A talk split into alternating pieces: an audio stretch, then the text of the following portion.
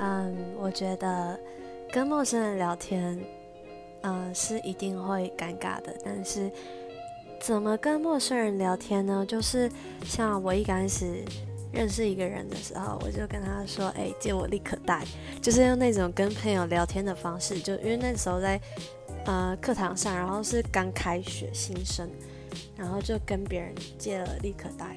然后从那之后，我们两个就变成很好很好的朋友。就是。